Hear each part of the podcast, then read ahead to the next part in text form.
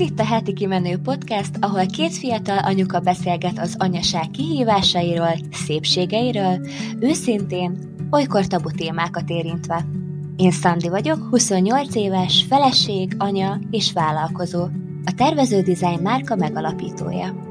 Én pedig Fati vagyok, 28 éves, egy két éves ikerpár, egy kisfiú és egy kislány édesanyja, a Fatima Panka blog, YouTube csatorna háziasszonya és a Yama Kitchen receptkönyv szerzője.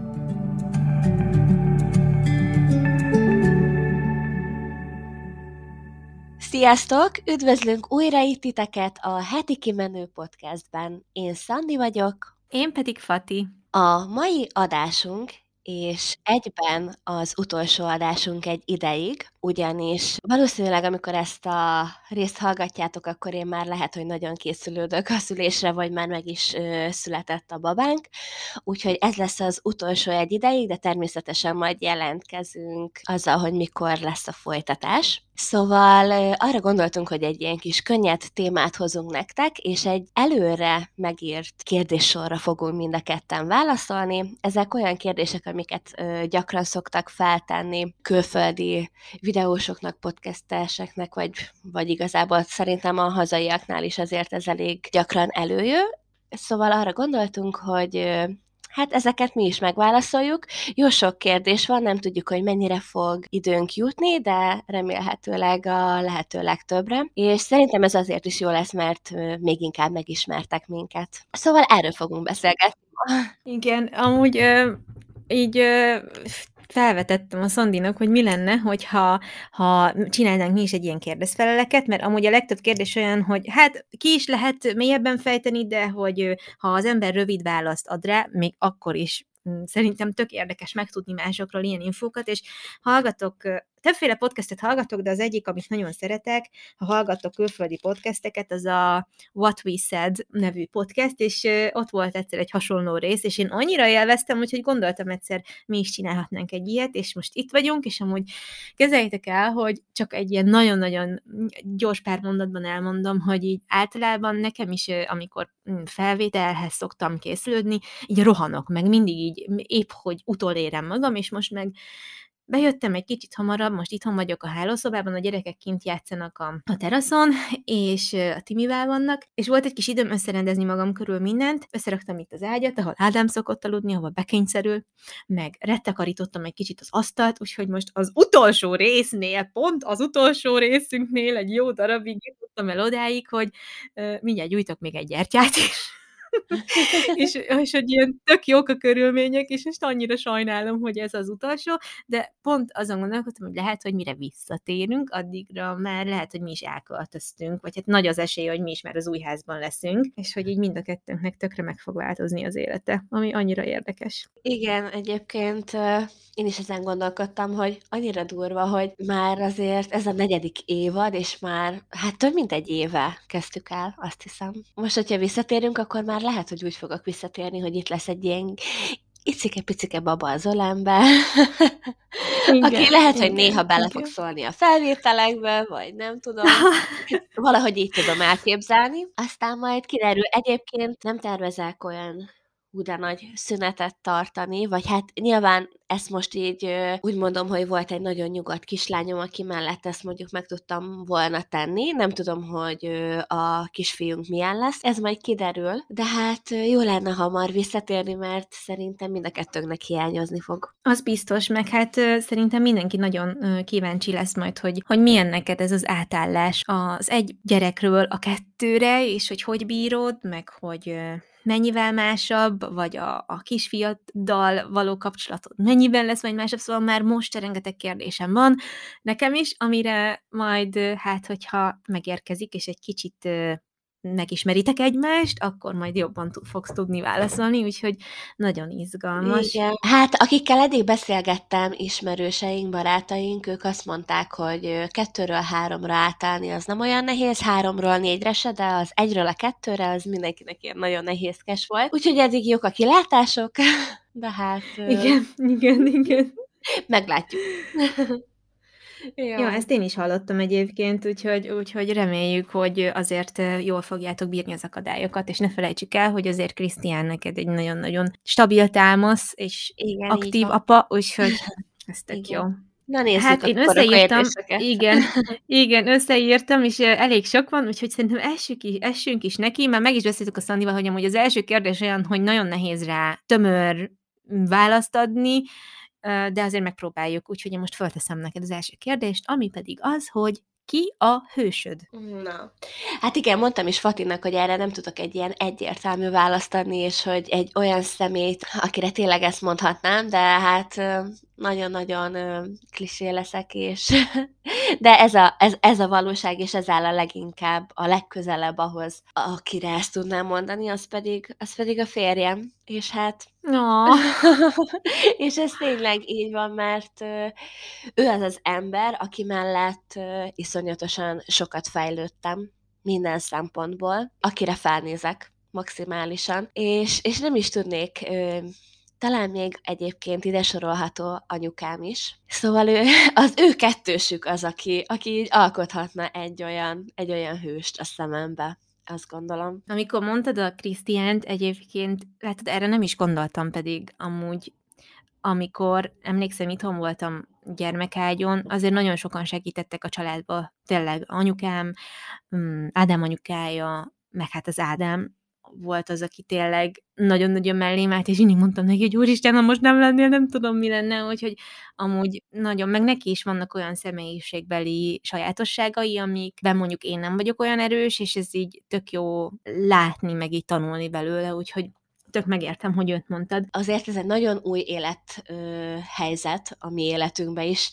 függetlenül attól, hogy már elég sok ideje együtt vagyunk, de az, hogy van egy saját kertes házunk, amihez iszonyatosan sok munka is tartozik, és látni azt, hogy, hogy ő mi mindent megtesz a családjáért, és hogy tényleg mennyit dolgozik alapvetően a munkahelyén, és utána hazajön, és akkor csináljuk a, a kertet, a veteményest, ő barkácsol, felújít, szóval, hogy így tényleg én annyira felnézek rá. Persze nyilván azért, mint minden házasságban vannak rosszabb hetek, napok, napok, időszakok, de hogy igen, én, én tényleg őt tudnám mondani, mert, mert hát ő volt az első, aki az eszembe jutott. Aha, de jó. Én egy kicsit másabb megközelítésből nézem most ezt a kérdést, és van egy író nő, vagy hát igen, igazándiból ő előadó művész és írónő, akit nagyon, hát most már elég régóta követek, őt úgy találjátok meg az interneten, hogy Rupi Kaur, ahogy így befutott az írásaival, az nekem, hát így számomra nagyon-nagyon inspiráló, hogy annyira hétköznapi témákat feldolgozó, meg a nőiesség témáját feldolgozó gondolatai vannak. Egyrészt gyönyörűek, én nagyon-nagyon csodálni tudom azokat az embereket, akik jól írnak, főleg, hogyha röviden, olyan ütősen össze tudják foglalni a gondolataikat, mint mondjuk ő, és az egyszerre romantikus, meg elegáns, meg sokszor nagyon nyers, de hogy nagyon tartalomdús, szóval, hogy én nagyon felnézek az ilyen emberekre, akiknek ez a képességük megvan, és így, folyamatosan azt érzem, hogy annyira szeretnék tőlük tanulni.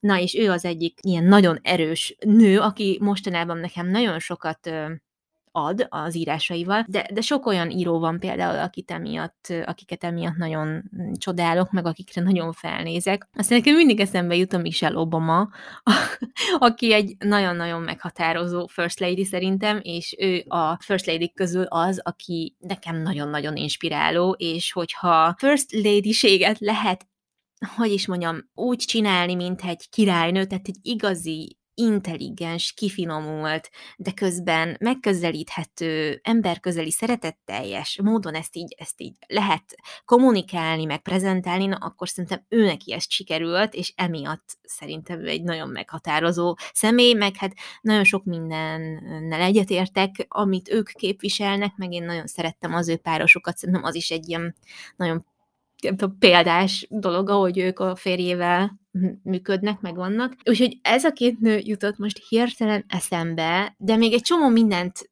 csomó, csomó mindenkit fel lehetne hozni. Nyilván az embernek a legnagyobb mm, segítség, hogyha a közvetlen közelében föl tud sorolni olyan embereket, akik inspirálják meg, akikre felnéz. Úgyhogy nekem például, ahogy anya felépítette a vállalkozását, az is nagyon inspiráló, sokszor igazán még azt is mondhatnám, hogy én soha nem leszek olyan, mint ő, mert ő ezt már megcsinálta, és én, én nekem úgymond ez a dolgom már nincs meg, és emiatt sokszor szarul érzem magam, hogy soha nem leszek olyan jó, mint ő, meg azt már soha nem fogom tudni utána csinálni, ezért így más csinálok inkább, tehát ezért inkább az én kis kreatívabb világomban próbálok valami értéket teremteni, szóval sokszor amúgy, akire hősként tekintesz, így nem tudom, hogy magyarul hogy van az, hogy így nem is tartasz tőle, hanem, hanem hogy így nem, úgy érzed, hogy nem vagy te, te te soha nem leszel elég ahhoz, amihez ő, és ez egy tökre nehéz érzelem nekem például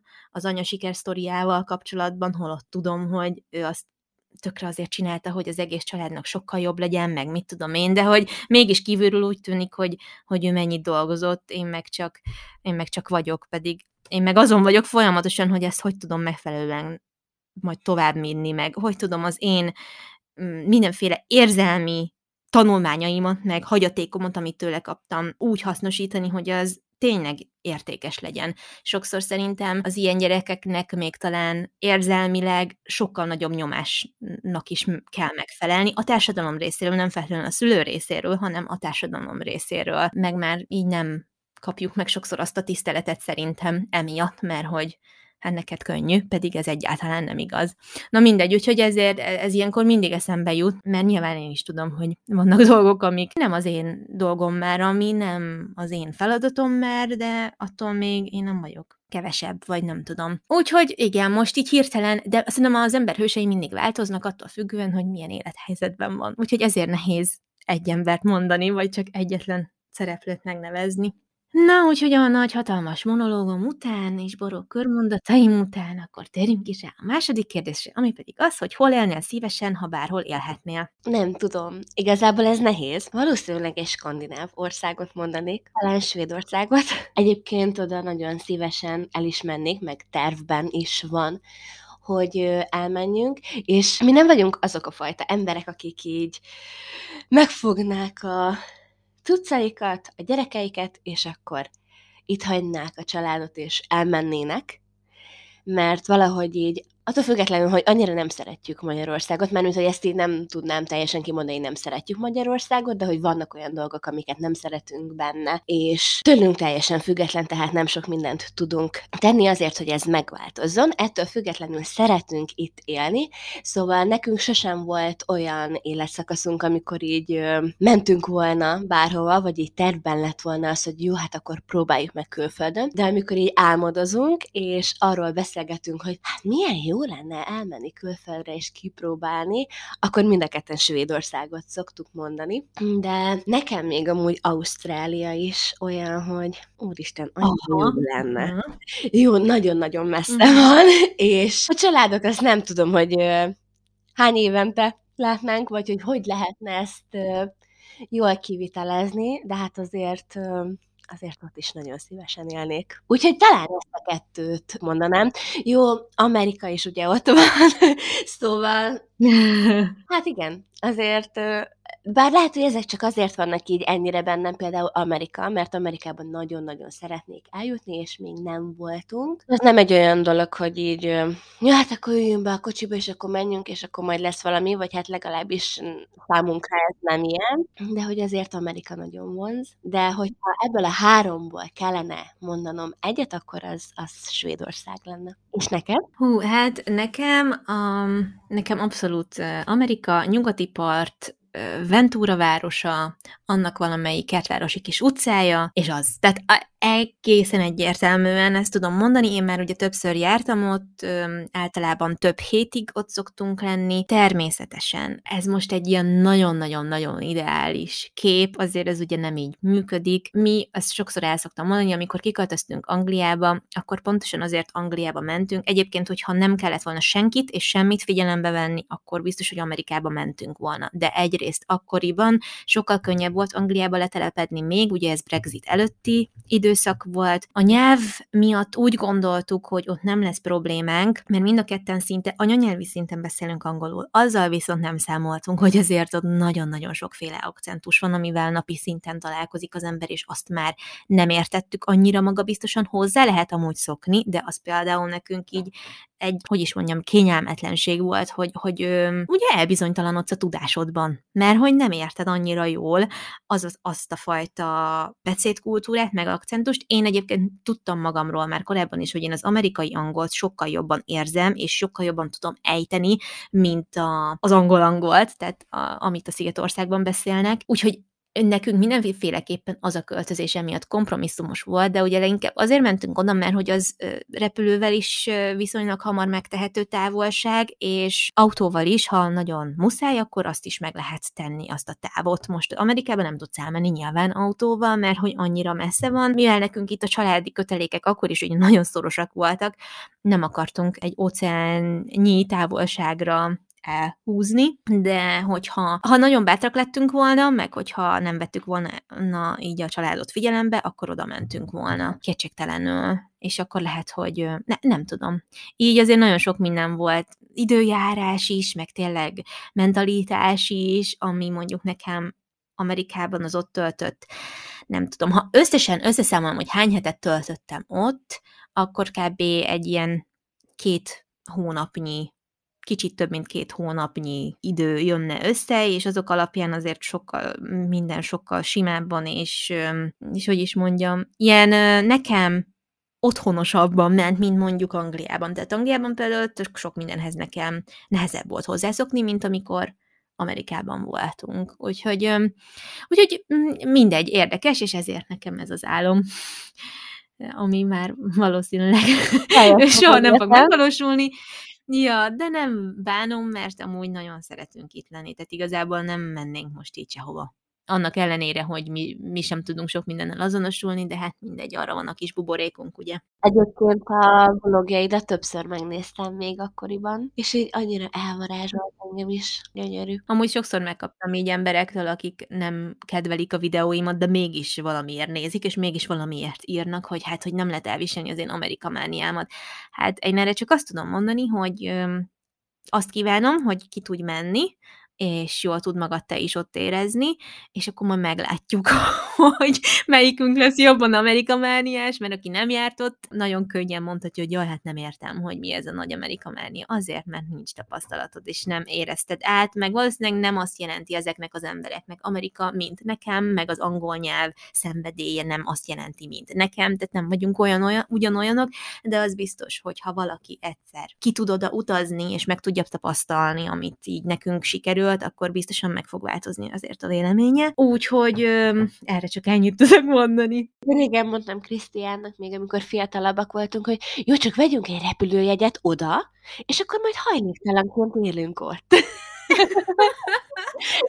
hát az is tök jó, hát ott vagyunk Amerikában, és felfedezzük, és hát lakunk mindig valahol. Majd valami lesz. Igen. Szóval én amúgy teljesen megértem, mert hogy egyébként szerintem ez biztosan a filmekből is, vagy a filmek miatt is van, hogy ott mindig Amerika úgy van beállítva, vagy hát nem mindig, de azért legtöbbször, hogy hogy ott minden annyira jó, annyira szép, annyira különleges, főleg az ilyen nagyon csajos kis filmekben, meg így a oh, New York, amikor esik a hó, úristen. Hát igen. Jó, nyilván ugye mindenki tudja, hogy persze ott is nagyon durva társadalmi problémák vannak, meg mit tudom én, de igen, vannak az embernek olyan álmai, meg elképzelései, meg kötődései, akár jöhet ez gyerekkorból, azért, mert megnéztél egy filmet, amik miatt azt is, tehát sokkal szebbnek látjuk mondjuk az adott dolgot, mint más, akinek nincsenek meg ezek a kötődései. Ugyanez van szombathelyjel, én imádom szombathelyt azért, mert kötődöm hozzá. Aki Bács-Kiskun megyéből idejön, és semmi köze Szombathelyhez, nem fogja érteni, hogy én miért kötődöm ennyire például Szombathelyhez, de ez ilyen, és ez nem tök normális. Egy kicsit ö, csapongó ez a kérdezfelelet, mert a következő kérdés az az, és kíváncsi vagyok, mit fogsz mondani, hogy mi a legnagyobb félelmed? Hát nekem erre egyértelmű válaszom van. Én gyerekkorom óta attól félek a leginkább, hogy elveszítek valakit, akit nagyon szeretek. Amikor gyerek voltam, nagyon sokszor feküdtem le úgy, hogy féltem attól, hogy meghal anyukám vagy apukám. Nekem ők ilyen, igazából ők az ilyen, a bázis, a biztonság, és én nem tudom elképzelni, hogy ők egyszer nem lesznek, és nekem amúgy is én egy olyan embertípus vagyok, akinek nagyon-nagyon nehéz elfogadnia a halált. Nem, nem is igazán tudom elfogadni. Persze nyilván tudom, hogy megszületünk, élünk, és majd egyszer meghalunk, de hogy én, én ezt nem tudom feldolgozni. Nekem ez egy nagyon nagyon nehéz dolog, és én, és én ettől félek, hogy meghal valaki olyan, akit nagyon szeretek. Ez tényleg egész életemben ez volt a leges legnagyobb félelmem, és ez a mai napig így van. Úgyhogy ez az, amire, amire egyértelmű választ tudok adni. Aha.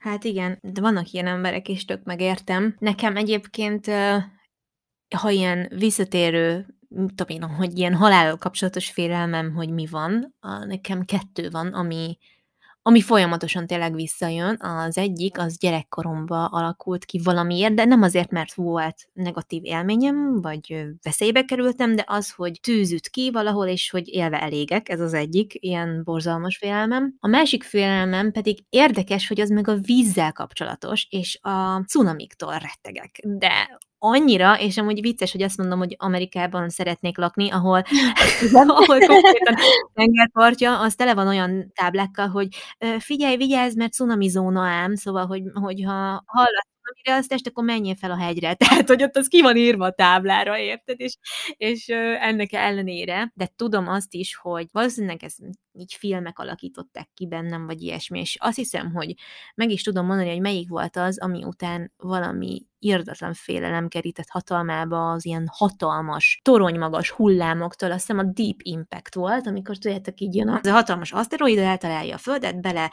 érkezik a az óceánba, és akkor ugye, hogy kilöki a vizet, így állnak a tengerparton anya meg a, vagy az apa meg a lánya, és akkor ott összerelkeznek, és jön az a hatalmas, hegyméretű hullám feléjük, és így mindent elsodor, és e- emiatt ez, ezektől egyrészt lenyűgöz, mint természeti jelenség, de közben meg rettenetesen félek tőle, és van ilyen, egy ilyen visszatérő álmom, ami, hogyha előjön, akkor van, hogy három-négy napig ugyanazt álmodom, és azt álmodom, hogy jön egy cunami, és próbálok így a víz felszínén maradni, és nagyon nehéz, és hogy így fuldoklom, és nagyon rossz. Úgyhogy így a fulladás az, ami, ami ez egyik a tűz, a másik meg a víz. Tök érdekes, hogy ez. De természetesen amúgy, amióta meg gyerekeim vannak, azóta meg azóta meg így a legnagyobb félelmem az, hogy velük valami olyan dolog történik, ami nem tudok segíteni, vagy amiből nem gyógyulnak meg, vagy amitől szenvednek ez. De hát ez szerintem minden anyának félelme. Igen, valószínűleg. Egyébként a természeti jelenségekkel nem sok mindent tudunk kezdeni, és tényleg iszonyatosan veszélyes. Persze gyönyörű is tud lenni, de nagyon-nagyon veszélyes, szóval megértem, hogy ezektől fél, mert ezek tényleg olyan dolgok, amik ellen nem igazán tudunk mit tenni. Egyébként, hogyha még lehet egy válaszom erre, akkor nekem még, a, a, amint tényleg nagyon-nagyon nagy félelmem, az, azok a kígyók.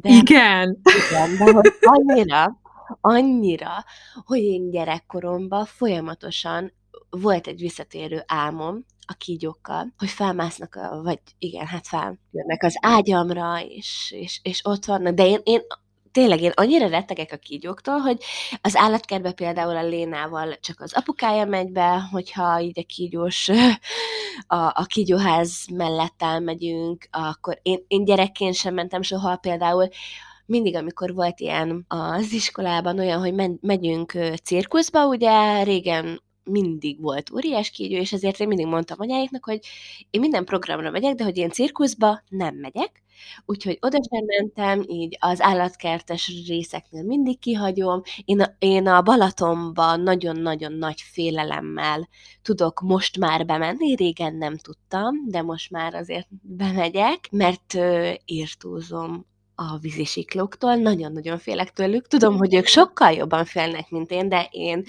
én, én nem így gondolom, és ráadásul valószínűleg ez a vonzás törvénye, de hogy így mindenki mondja, hogy hát soha nem szokott látni ezen a parton siklót, meg hogy semmi baj nem lesz, menjünk. Uh-huh.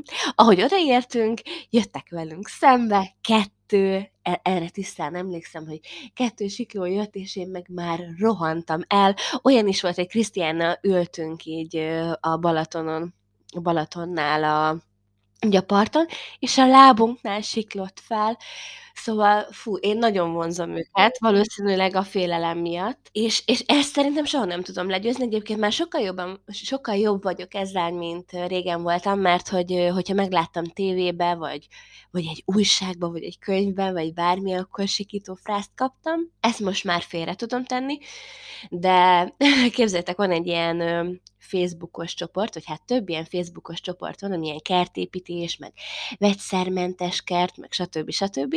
És akkor hát ott nem egyszer szokták mutogatni, hogy az ilyen nagy kertekben, ahol ráadásul vetemény is van, és mondjuk trágyáznak is, meg stb. Ugye vonza a siklókat, és mi olyan 8 sétára vagyunk a Dunaparttól, ami azért nincs olyan messze, és valamikor rettegve megyek ki a kertbe, hogy úristen, csak nehogy itt legyen, mert hogy én onnantól szerintem soha többet nem megyek ki a kertbe. Hát, tök megértem. Hú. ja, ja, így. Szerintem mindenkinek megvannak ezek az ilyen dolgai, amiktől írtózik. Na, hát a következő kérdés ez az, hogy milyen számodra a legszebb, legideálisabb családi vakáció? Igazából nekem a legideálisabb, az, a tavalyi nagyon ideális volt amúgy, és ezt el is meséltem, hogy miért, de akkor felsorolom azokat a pontokat, amik miatt nekem nagyon ideális egy hely. Egyrészt, mivel most már a gyerekek is a családunk részei, őket is figyelembe véve azért változott az ideális fogalmam, mint mondjuk gyerekek előtt, de most uh, nyilván erre koncentrálunk, hogy ők is velünk vannak, és hogy nekik is a lehető legjobb legyen, mert akkor a legideálisabb, hogyha látom azt, hogy ők is nagyon jól érzik magukat, és együtt valahogy mindenkinek megvan a, az igénye, mindenkinek a kívánsága valahogy valamilyen módon teljesül, és ettől lesz ideális igazából. Ebben persze mi emberileg tudunk egymásnak a lehető legtöbbet segíteni figyelmességgel, de azért vannak olyan fizikai tényezők, amik fontos, hogy meglegyenek, nekem például, tehát hogy tengerpart legyen és jó idő, és egy kényelmes szálláshely, aminek nem kell nem tudom milyen ultra giga fancy lennie, de legyen kényelmes, mindenkinek legyen kényelmes ágya, ne kelljen osztozni a fürdőszobán, tavaly is tök jó volt, hogy két fürdőszoba volt, és nem volt az, hogy egymásra kellett várni, tehát ilyen alap dolgok, és hogy olyan helyen legyünk, ahol a, a kultúra is találkozik, és nem csak hotelek vannak meg, mit tudom én, kávézó meg étterem, hanem van egy kis romantikája is. Ezért szeretünk például Kaorléba menni, és ezért nekem például ez egy tökre ideális hely, mert ott tehát egy, a gyerekbarát a strand, a tengerpart, maga az egész város fel van készülve arra, hogy sok gyerek fog érkezni, tehát ez nagyon-nagyon kényelmes, tehát a kényelem az egy fontos szempont, az, arra mindig visszatérek, meg a tényleg az, hogy legyen tenger, tudjuk élvezni a, a tengernek a, a szépségét, meg a tengervizet, hogy, hogy olyan idő legyen, hogy, hogy ne fázzunk, mert nyáron nem szeretek fázni, hanem én azt szeretem élvezni, hogy meleg van, és, és hogy le tudjunk barnulni, és nagyokat tudjunk sétálni, és hogy emiatt olyan helyen legyen a szállás, hogy könnyen elérjük a belvárost, könnyen elérjük azokat a helyeket, ahol mondjuk lehet egy jót enni, lehet egy jót kávézni, lehessen szép fotókat készíteni, hogy, hogy tényleg esztétikus legyen a környezet, úgyhogy, úgyhogy nekem ilyenek határozzák meg, és hát természetesen az, hogy, hogy, hogy kivel vagyok, de hát a családomat amúgy is szeretem,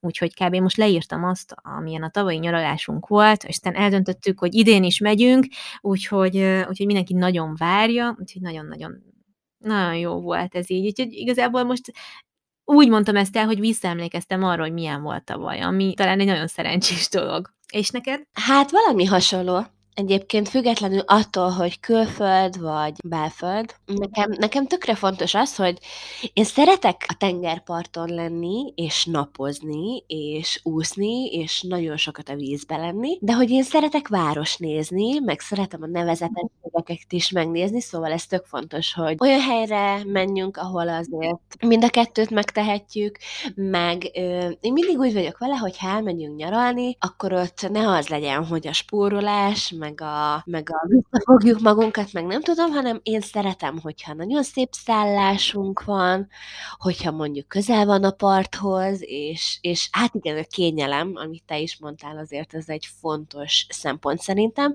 mert hogy ez az egy hét, ez olyan, hogy, vagy hát nyilván kinek ö, hány hét szokott lenni, de mondjuk általában nekünk, hogyha elmegyünk ö, nyaralni, akkor az, az, úgy van, hogy egy évben egyszer, egy hetet arra áldozunk, hogy akkor ö, akkor nyaralunk, és akkor mi akkor azt is szeretjük olyan százszázalékosan, olyan legjobb helyen enni, mindig megnézni, hogy hol van a, a legjobb kaja, legalábbis amire azt írják, hogy jó, aztán csak reménykedünk, hogy tényleg, meg ilyen... meg most már nyilván gyerekkel, vagy majd gyerekekkel, ugye nagyon fontos az is, hogy gyerekbarát hely legyen, hogy a szállodának a kialakítása is olyan legyen, hogy le tudjuk őket ott foglalni. Szóval hát leginkább ezek meg hát, nyilván az, hogy egy szép helyen legyünk, ahol szépen meg tudjuk örökíteni ezeket a pillanatokat, azok is szerintem fontos, fontos dolgok. Úgyhogy hát valami ilyesmi hasonlóan vélekedek erről, mint te. Uh-huh. Igen, hát ezen nem is csodálkozom. Szerintem így elég sok mindenben egyetértünk. Na, a következő kérdésünk az az, hogy mit változtatnál meg magadon, ha tehetnéd? Aha. Hát nekem itt a következő kérdésem az lenne, hogy ez most külső tulajdonság, vagy belső tulajdonság? Szerintem mondhatunk egy belsőt, meg egy külsőt is. Huha, Hát belső tulajdonságot én nagyon ö, sokat tudnék mondani, amin szívesen változtatnék. Például az, hogy nagyon türelmetlen vagyok. Nem szeretem, hogy türelmetlen vagyok, hogy hamar felkapom a vizet, ezeket nem szeretem magamon, azt sem, hogy túlságosan tudok aggódni dolgokon, és már hetekkel azelőtt, hogy az a dolog megtörténne, és lehet, hogy egy, egyébként nem is lesz annyira rossz, mint amennyire én ezt be képzeltem, és amennyire bebeszéltem magamnak, és ezen is jó lenne változtatni, mert hát túl stresszelem magam, és akkor itt jön a harmadik, a, a stressz, hogy nagyon stresszes vagyok, ami nem tudok változtatni. Próbálkozom sok mindennel, és az évek alatt próbálkoztam sok mindennel, de valahogy nem akarom ezt így kimondani, de hogy így talán el kell fogadnom, hogy én egy ilyen típus vagyok, és nem tudok tenni ellene. Vannak időszakok, amikor tök jól vagyok, vannak időszakok, amikor nem, és tényleg semmi nem jó, és próbálkozom, de nem megy, úgyhogy ez a néhány olyan dolog, amin így a belső tulajdonságokon változtatnék, hogyha tudnék. Mármint, hogy nyilván próbálkozok, de hogy százszerzelékosan ezt így nem, nem igazán tudom elengedni. Hát külső tulajdonság, amin változtatnék, igazából nincs. Mármint, hogy nem vagyok teljesen megelégedve magammal, de hogy ö, sosem mennék bele semmilyen ilyen beavatkozásba, amiatt, hogy ö, máshogy nézzek ki. Szóval erre, erre nincs válaszom. Mármint, hogy vannak olyan dolgok, amik nem tetszenek annyira a testemen, vagy az arcomon, de hogy annyira nincs bennem az, hogy nem tudom elfogadni, hogy én ezzel ellen tennék is valamit. Szóval ez így nem tudom, hogy Mhm, érthető mhm. de hogy Értem, értem. ilyen plastikai beavatkozásokba, vagy bármi ilyesmibe én nem, nem mennék bele. Uh-huh, uh-huh. Értem. És nálad? Hát igazából az, az tök jó, hogy ha, ha külső dolgokat nézem, akkor nagyon jól sikerül elfogadni magam, mindig azért bennem van, hogy azért szeretnék még formásabb lenni. Tudom azt, hogy, hogy van rajtam pár kiló, ami amúgy, tehát hogyha nem lenne ott, akkor még jobban tetszenék magamnak, és ezt,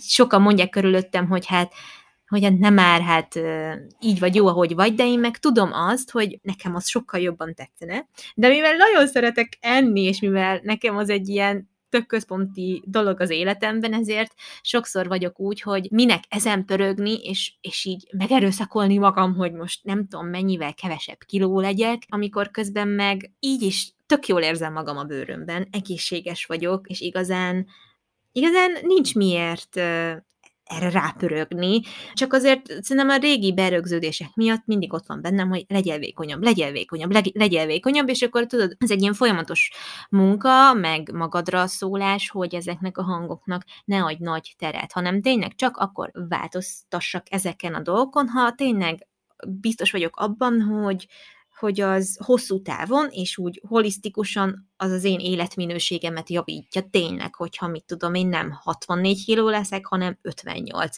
De tudom azt, hogy amúgy nem ez fogja meghatározni az én boldogságomat, egyáltalán nem.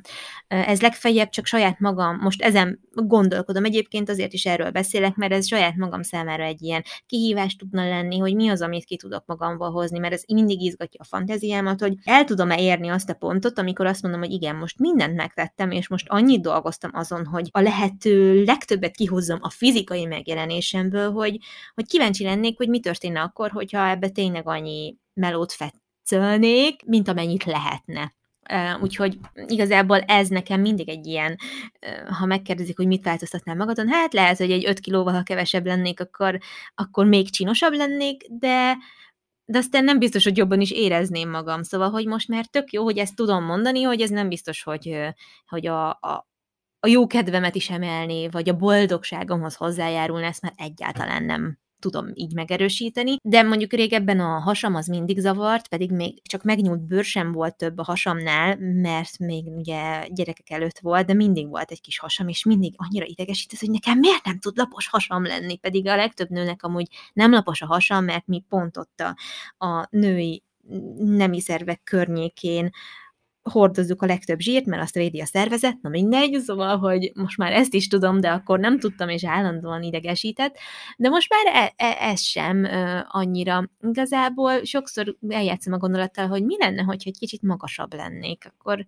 akkor mennyivel lenne arányosabb rajtam az a pár kiló, amit most feleslegesnek gondolok, vagy nem odaillőnek gondolok, és így ezekkel a gondolatokkal el szoktam játszani. És ami nagyon jó, hogy most már tökre imádom azt, hogy ilyen erőteljes barna hajam van, meg kreolabb bőröm, és hogy gyorsan lebarnulok, meg minden, mert régebben ezen is gondolkodtam, hogy hm, de jó lenne, hogyha szőke meg kék szemű, kék szemű lennék, és teljesen másképpen néznék ki, de most meg már imádom, hogy ilyen vagyok, és, és így nézek ki, és ez, és ez tök jó érzés.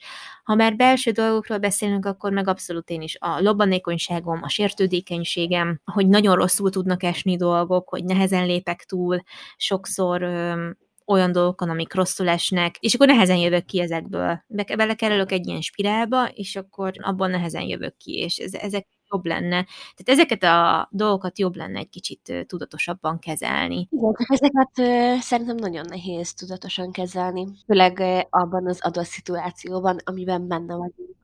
És egyébként te ezt így nem hoztad fel, de akkor semmi olyan külső adottság nincs, amit bármilyen beavatkozással megváltoztatnál? Ja, Mm, nem, nem, nem. Tehát, ö, szerintem ezt a kérdést, vagy hát én úgy értelmezem ezt a kérdést, hogy ha most csettintésre minden külső behatás nélkül, műtét nélkül, minden nélkül kívánhatnál egyet, hogy mi az, amit megváltoztathatnál magadon, akkor én ezeket a dolgokat, hogy laposabb legyen a hasam, kicsit vékonyabb legyek, meg egy kicsit magasabb legyek, tehát így megnézném magam, hogy úgy, hogy néznék ki, de, de ez nem egy olyan dolog, hogy jaj, bárcsak, és hogy úristen, hála Istennek most már. Hát, ha ilyen oldalról nézzük, vagy ilyen szemszögből közelítjük meg a kérdést, akkor, és mondjuk azonnal ez megtörténhetne, akkor én azt szeretném, hogyha szép fogaim lennének, szép egyenletes, Oh.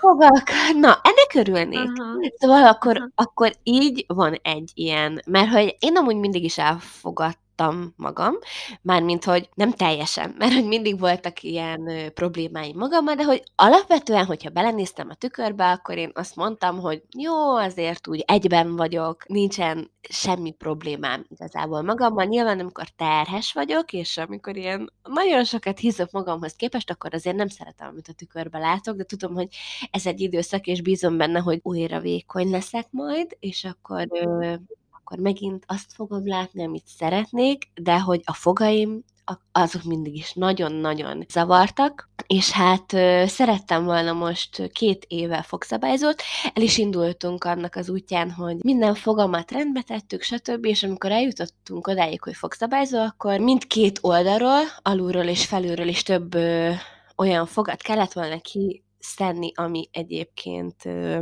semmi baja nem volt, csak azért, hogy ugye az összetolások miatt nem tudom, hogy legyen helye mozogni, vagy nem teljesen értek ehhez, de hogy a lényeg, hogy több olyan fogat ki kellett volna venni, amit én nem szerettem volna, és ö, hát ezért nem lett fogszabályzó. De még nem engedtem el teljesen a dolgot, Úgyhogy ez majd egy jövő zenéje lesz, de hogy na, hát akkor akkor erre így ez lenne a válaszom, hogy a, a fogaim, hogyha szépek lennének, annak nagyon örülnék. Aha, aha. Elhiszem, hogy akinek a fogaival valami gondja van, az mennyire frusztráló, meg uh-huh. mennyire rossz érzés, mert én ugye meséltem nektek, hogy ott le, le volt törve oldalt egy fogam, nem is annyira nagyon látható helyen, de hogy úgy szörnyű volt, annyira rosszul éreztem magam tőle, olyan volt tényleg, mint hogyha nem tudom, el, egy darabot elvettek volna a testemből, vagy nem tudom, ilyen nagyon, nagyon szörnyű érzés Igen. volt, úgyhogy tényleg el tudom képzelni. Én egyébként nagyon sokszor megkaptam azt, hogy milyen szép nő vagyok, és hogy nem értik azt, hogy én miért nem mosolygok soha a képeken, mármint, hogy így nyitott szájjal, és amúgy ezért, mert ez így mindig frusztrált, és ez így mindig visszahúzott, és az esküvőnkön volt először olyan, tényleg szerintem. Ugye a Bori fotózott minket, és akkor amúgy a, tök jó volt a hangulat is, meg hát nyilván az esküvőnkön a legboldogabb voltam. És akkor nagyon sok olyan kép készült, amikor így teli vigyorral nevetek. És ö, én látom, hogy engem zavarnak a fogaim, de amúgy meg annyira, annyira, annyira jó visszanézni ezeket a képeket, és onnantól van az, hogy most már simán mosolygok így képeken, nyitott szájjal. Aha, aha. Igen, teljesen. Egyébként azt gondolom, hogy a saját hibáinkat sokkal nagyobbnak és rosszabbnak látjuk, mint a külvilág, ezt már nagyon sok embertől hallottam, és sokszor kell magamat emlékeztetni rá, főleg amikor mondjuk, mit most is a megjött a menstruációm, és előtte kipattogtam, és kettő ilyen nagy pattanás lett az arcomon, és így megfordult a fejem, hogy úristen, nekem ki se kéne mennem így az utcára, és mondom, na jó, Fatima, tiszta hülye vagy, hát, hát ez, hagyjuk ezt már, és hogy nekem, mindig mondom magamnak, hogy ez nekem biztos, hogy sokkal jobban feltűnik, és sokkal csúnyábbnak látom, mint egy akárki más, aki ebben nincsen így bele investálódva, hogy úristen, van rajta egy pötty. Tehát, hogy ez nem lesz az idegeneknek annyira szembetűnő, mint saját magunknak, hiszen ez a mi testünkön van, mi foglalkozunk vele a legtöbbet, persze, hogy nekünk feltűnő. Szóval én mindig erre emlékeztetem magam, hogy dehogy is, hát menjél csak el edzésre, senki nem fog kiröhögni, hogy úristen, van rajta egy pattanás, mert hát ha nagyon szerencsés valaki, akkor lehet, hogy nem volt még soha pattanása, de szerintem szinte mindenkinek volt már. Nagy, ami fájt, és nem ez, hogy ez egy olyan dolog, amivel felnőtt emberek között nem kéne, hogy probléma legyen, vagy szégyenkezni kelljen miatta. Úgyhogy igen, ja. igen. Én egyébként a herpeszemmel voltam így, mert hogy nekem így alapvetően benne van a szervezetemben, és szerintem ilyen három-négy havonta van herpeszem, és mindig, amikor van, akkor azt érzem, hogy olyan csúnya vagyok, és hogy nem is akarok tükörben nézni, és hogy úristen, most így menjek valahova, vagy nem menjek, és hogy mit fognak hozzászólni az emberek, és utána meg így, kit érdekel? Valószínűleg észre se vesz, és nem érdekli őket, hogy most van egy herpesz számon. Így igen, van, így van. Sokkal jobban felnagyítjuk, mint amekkorák. Igen, igen. A, tök jó, a következő, kérdés, a következő kérdést úgy várom, kíváncsi vagyok, hogy mit mondasz rá. Mi az, amitől nagyon dühös leszel? Fú, hát én a hazugságtól. Én nekem, hogyha valaki hazudik, én ezt nem tudom elviselni. Én, én gyűlölöm a hazugságot. Én gyerekkoromban is, hogyha bármit tettem, és tudtam, hogy ezért büntetés jár, vagy hogy nagyon mérgesek lesznek rám a szüleim. Soha nem hazudtam, és ez a mai napig is így van, hogy én nem hazudok senkinek, és elvárom azt, hogy velem is mindenki őszinte legyen, és amikor ez nem így van, mert volt ilyen, hogy baráttal, barátnővel kiderült hazugságok, Na hát én ezt gyűlölöm. Én, én ezen nem igazán tudok amúgy túllépni. Nyilván most nem egy olyanról beszélek, hogy ilyen kis kegyes hazugságok, vagy amúgy egyébként általában azokat sem szoktam szeretni, de hogy az ilyen igazi gonosz hazugságok, én ezeken nem tudok túllépni. Nálunk így a családban ez egy ilyen alap dolog, hogy nem hazudunk egymásnak. Mármint, hogy én most itt a saját családomra gondolok. És hogy így erre próbálom nev- nevelni a lénát is, és hogyha így hozhatok gyorsan egy személyes példát, egy dolgot, akkor anya festette a körmét magának, ilyen átlátszó. Lakkal és a Linda mondta, hogy hát ő is nagyon szeretné. És akkor anya gondolkodott egy ideig, mert hogy én nem vagyok most annak a híve, hogy két és fél évesen legyen kifestve a körme. Volt már egyébként olyan, hogy egyetlen egy körmét kifestettem pirosra, mert hogy az enyém is az volt, és hogy most igazából miért ne, utána lemostuk, de hogy, hogy nyilván azért a tíz körben ne legyen már kifestve egy ilyen pici gyereknek, és akkor anya kifestette neki átlátszóra. És ekkor mi Krisztiánnal orvosnál voltunk, és hazajöttünk, és akkor este mentünk haza, és akkor mondom, olyan fényes a körmöd, Léna. Igen, a mama kifestette, de hogy azt mondta neki a mama, hogy ne mondja el nekem. hát ezen iszonyatosan feldühöttem, és akkor fel is hívtam apukámat, és nem az volt a baj, hogy kifestette a körmét, hanem az, hogy azt mondta, hogy azt mondta a gyereknek, hogy hazudjon. Igen, és én ezen fú, én ezen nagyon-nagyon-nagyon-nagyon ideges tudok lenni, mert hogy nekem mondom, a hazugság, vagy így ezek a füllentések, ezek nekem nem férnek bele semmilyen szempontból. Igen, igen, hú, hát fú, de megér, nekem is amúgy most összeállt a gombóc a gyomromba, ahogy ezt így mondtad, fú, aha.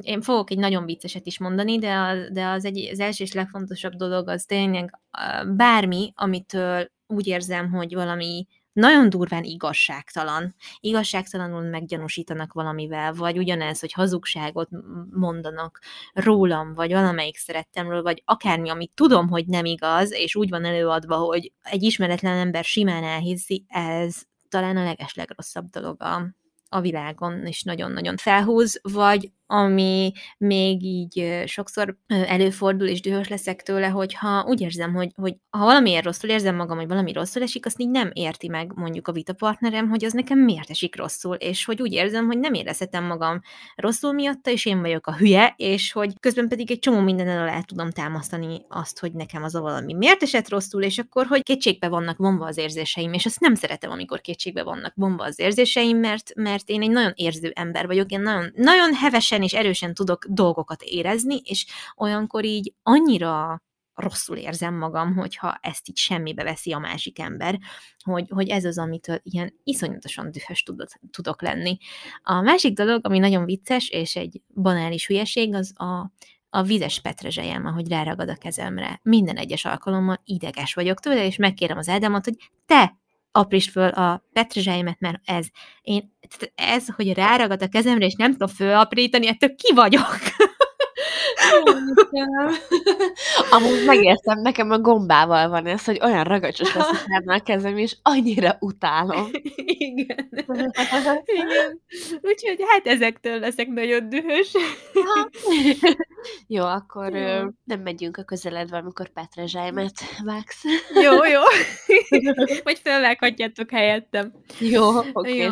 Na, szerintem még így két kérdést így megválaszolhatunk, arra szerintem még lesz idő, és mit szólnál hozzá, ha az egyik az az lenne, hogy mi motivál a munkádban, meg akkor már összességében azt is elmondhatjuk, hogy mit szeretünk a legjobban a munkánkban, és a, egy ilyen lezáró kérdésnek, meg szerintem lehetne az, hogy mi nevettet meg a legjobban, mit szólsz, és akkor egy kicsit, ne, ne, egy kicsit komolyabb kérdés, meg egy kicsit könnyedebb kérdés. Jó, rendben. Hát engem, ami a leginkább motivál a munkámban, azok a vásárlóim, mert hogy ö, sikerült ez alatt a lassan két év alatt olyan kapcsolatot kialakítani velük, ami hát barátinak azért nem mondható, de hogy ilyen nagyon-nagyon kedves, mindig nagyon kedves vásárlóim vannak, visszatérő vásárlók, ami azért nagyon jó visszajelzés, hogy jó az, amit csinálok, hogy jó a termék, hogy minőségi, mert hát nyilván nem vásárolnának évente három-négy alkalommal ugyanazok az emberek, hogyha nem lennének elégedettek, és ez, hogy így ennyire tényleg szeretik, amit csinálok, ez engem is motivál abban, hogy új dolgokat hozzak létre,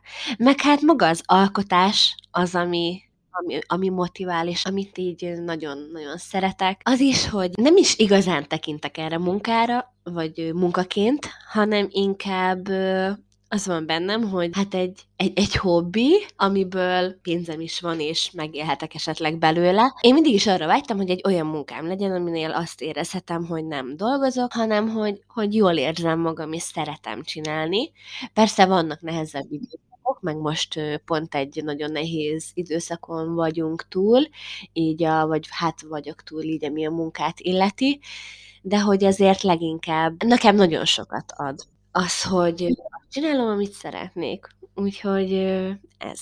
Hát amúgy tök jó, hogy te a vásárlóidat tudod említeni, én meg ugyan nézőimet, mert pont amikor olvastam ezt a kérdést, egyből az jutott eszembe, hogy amikor tényleg olyan visszajelzéseket kapok, hogy hú, az a legjobbkor jött ez a videó, és olyan jól esett nézni, és hogy annyira örülök, hogy te is őszintén beszélsz a nehézségeidről, meg nem tudom, akkor az így tényleg mindent, minden munkámat így felemeli, meg így minden munkámat. Így nekem ez a gyümölcse, amikor valakinek a lelkére így ezekkel tudok hatni. Ez annyira annyira, annyira jó érzést, és annyira megtisztelő, hogy, hogy vannak emberek, akik így tekintenek a videóimra, mint nekik ez egy ilyen megnyugvás a lelküknek, meg egy olyan tartalom, amiből tudnak építkezni, és értékesnek tekintik.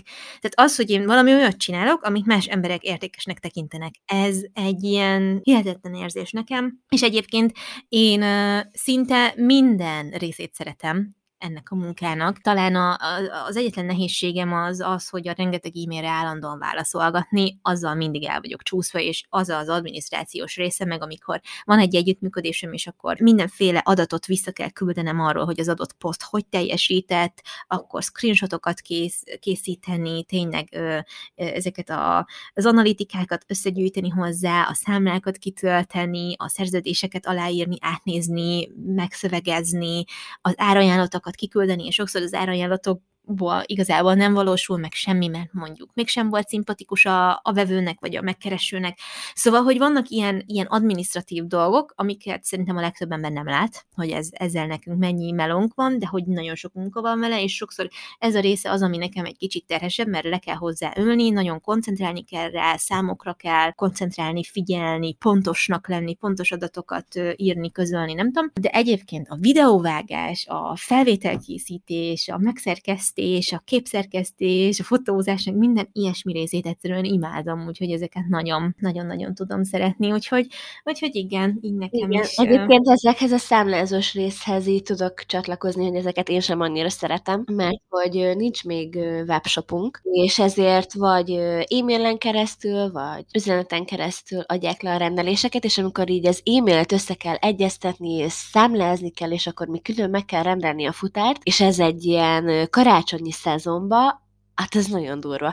És ráadásul mind attól izgulok, hogy Jézusom, akkor biztosan oda rendeljem a futárt, ahova kell, és akkor ez biztos mondjuk csomagpontos legyen, és ne házhoz szállításos, szóval így ezekre nagyon-nagyon oda kell figyelni, és tudom, hogy nagyon megkönnyíteni egy webshop ezt, mert hát ott akkor mindent egyszerre látok, és akkor ott igazából egy kattintással a vásárló elintézi ezt, de hogy az még az még egy kicsit várat magára, úgyhogy így ezzel meg tudnám könnyíteni a saját dolgomat, az egy kicsit jó lenne, de hogy amúgy alapvetően meg én nagyon boldog vagyok, hogy ez a, ez a munkám, meg ahogy így összeállítom a kis csomagokat, és akkor mindig odafigyelek arra, hogy tényleg nagyon szépen legyen ö, becsomagolva, akár többször is újra csomagolom, hogy biztosan szép legyen, és akkor olyan legyen, amilyet én is szívesen fogadnék, és amire azt mondanám, hogy na igen, ezért megérte várni, hogy ezek ilyen jó dolgok. Hm, igen, abszolút átérzem, amit mondasz, tök jó. És olyan jó, hogy ilyen szeretettel tudunk erről beszélni, tényleg.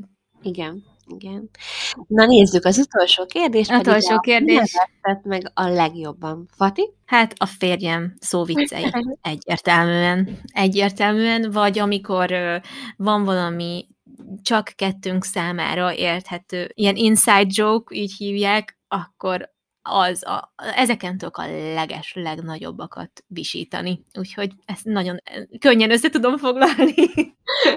Egyébként én is Krisztiánon szoktam a leges-leges legtöbbet és a leges nagyobbakat nevetni, meg mostanában Lénán, mert hogy olyan vicces dolgokat tesz Igen. mond, hogy azokon is nagyon sokat szoktam nevetni. Úgyhogy hát a családom az ilyen... Vicces a család. Igen. Igen.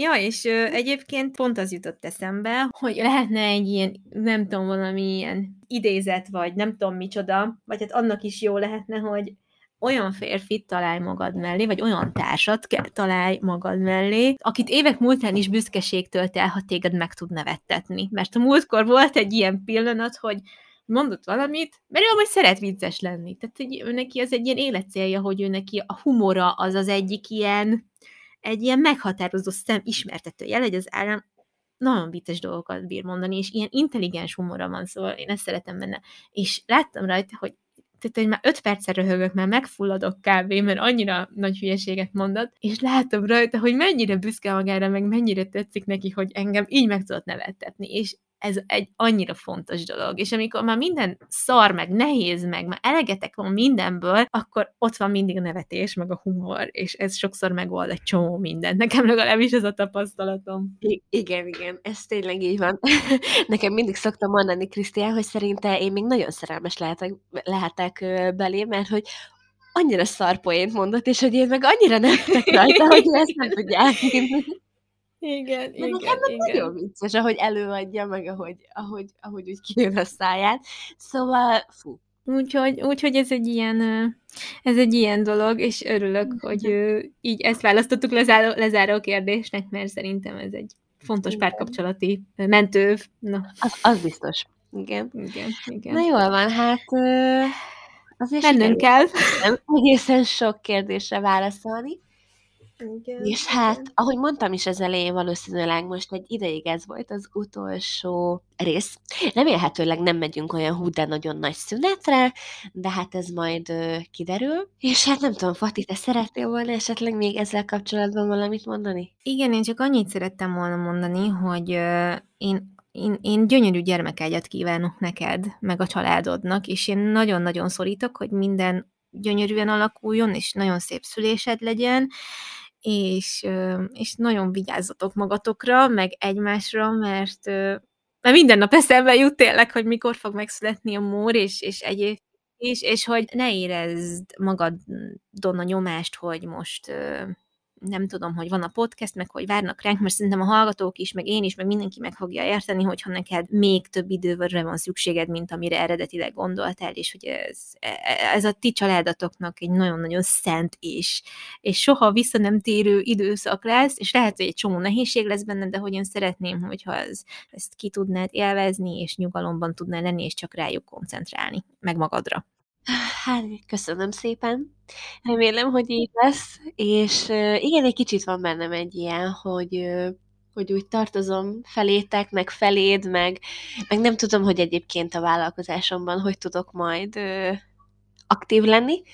Ezek miatt egy kicsit mindig izgulok, de tudom, hogy ez most főleg az első hat hét nem erről fog szólni, hanem arról, hogy összecsiszolódjunk, mint egy új család, egy új személlyel. Úgyhogy hát kiderül majd.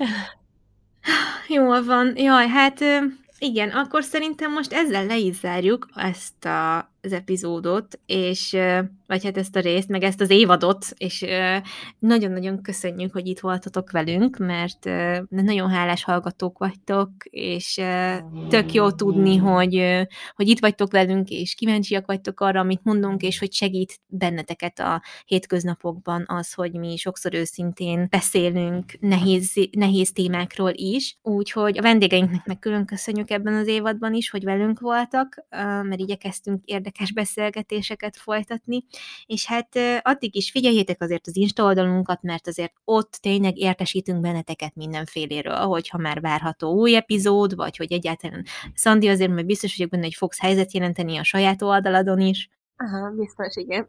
Igen, úgyhogy hát köszönjük szépen, hogy velünk voltatok, és ti is vigyázzatok nagyon magatokra, és élvezzétek a jó időt, meg a késő tavaszt, meg a nyár elejét, és reméljük, hogy hamarosan újra beszélünk, és találkozunk. Legyen szép napotok! Sziasztok! Sziasztok!